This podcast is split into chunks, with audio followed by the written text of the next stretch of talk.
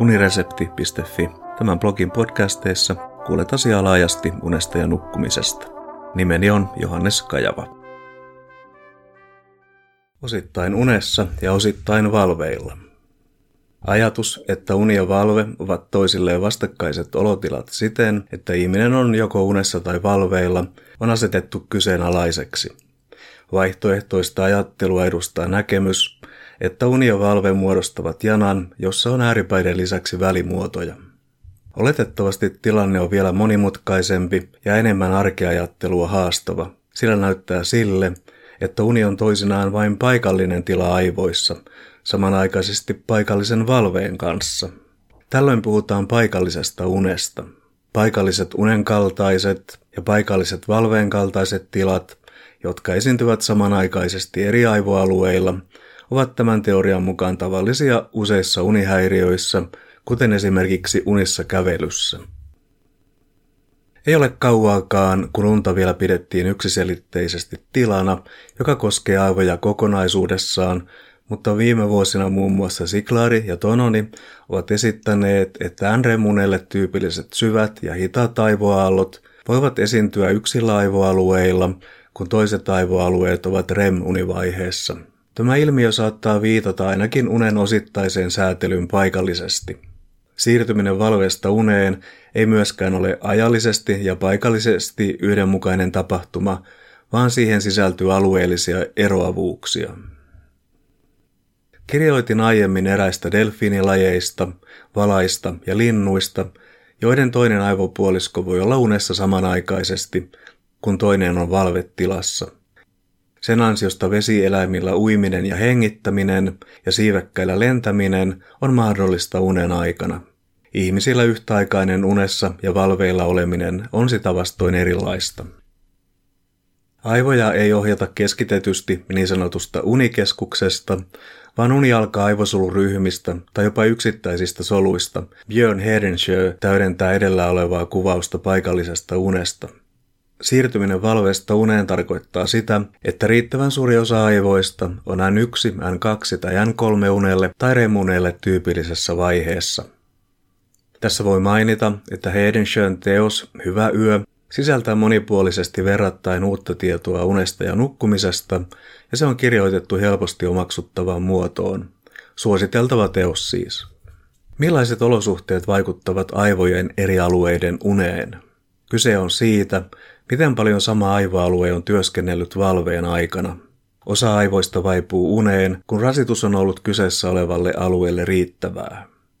Ajatellaan rutiiniluontoista, helppoa ja monotonista tehtävää, jossa haaste kognitiiviselle suorituskyvylle on vaatimatonta. Jonkin ajan kuluttua aivosoluverkot, jotka ovat osallistuneet tehtävän suorittamiseen, saattavat vaipua tilaan, jota kutsutaan siis paikalliseksi uneksi. Tarja Stenberg kirjoitti unitutkijoiden blogissa seuraavasti. Lainaus alkaa. Toisin sanoen, eri aivoalueet nukkuvat hieman eri tavalla. Ja mikä ihmeellisintä, joku aivoalue saattaa olla hetken hereillä, vaikka eliö nukkuu, lainausmerkeissä, silloin muiden alueiden aivosähkökäyrässä kyllä näkyy unta. Tämä voidaan selittää siten, että eri aivoalueet tarvitsevat hieman eri määrän unta, riippuen siitä, kuinka paljon niitä on valveen aikana rasitettu. Kokeellisesti tämä todettiin ihmisellä muun muassa kokeella, jossa koehenkilön toista kättä ärsytettiin tärinällä päiväaikaan.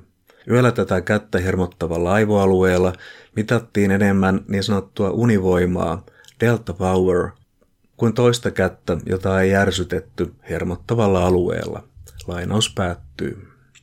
Kyse on Stenberin mukaan siitä, että paikallinen unipaine syntyy aivokuoren käyttöasteen myötä, ja sitä kertyy eri alueilla hieman eri tahtia. Kun riittävän moni aivoalue on kerännyt paikallista unipainetta riittävästi, ja kun vuorokauden aika on sopiva, niin sanottu varsinainen uni alkaa. Samoin esitti Hedensjö edellä.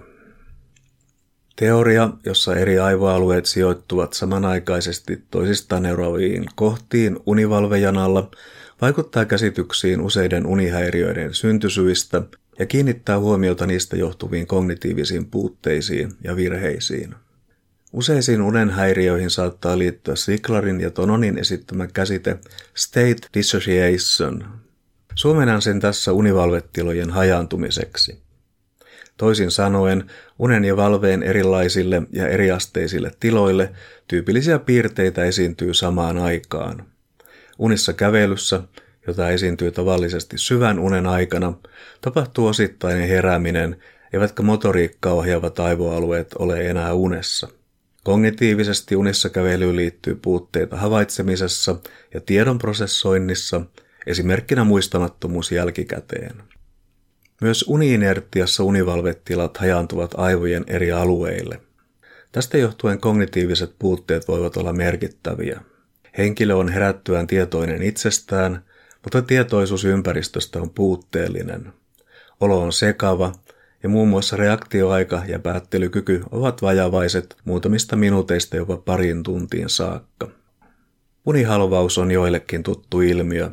Unesta havahdutaan osittaisen valvetilaan, mutta liikkuminen ei onnistu ja yhtäaikaisesti voi esiintyä näköaistin harhoja, joita on sanottu pelottaviksi.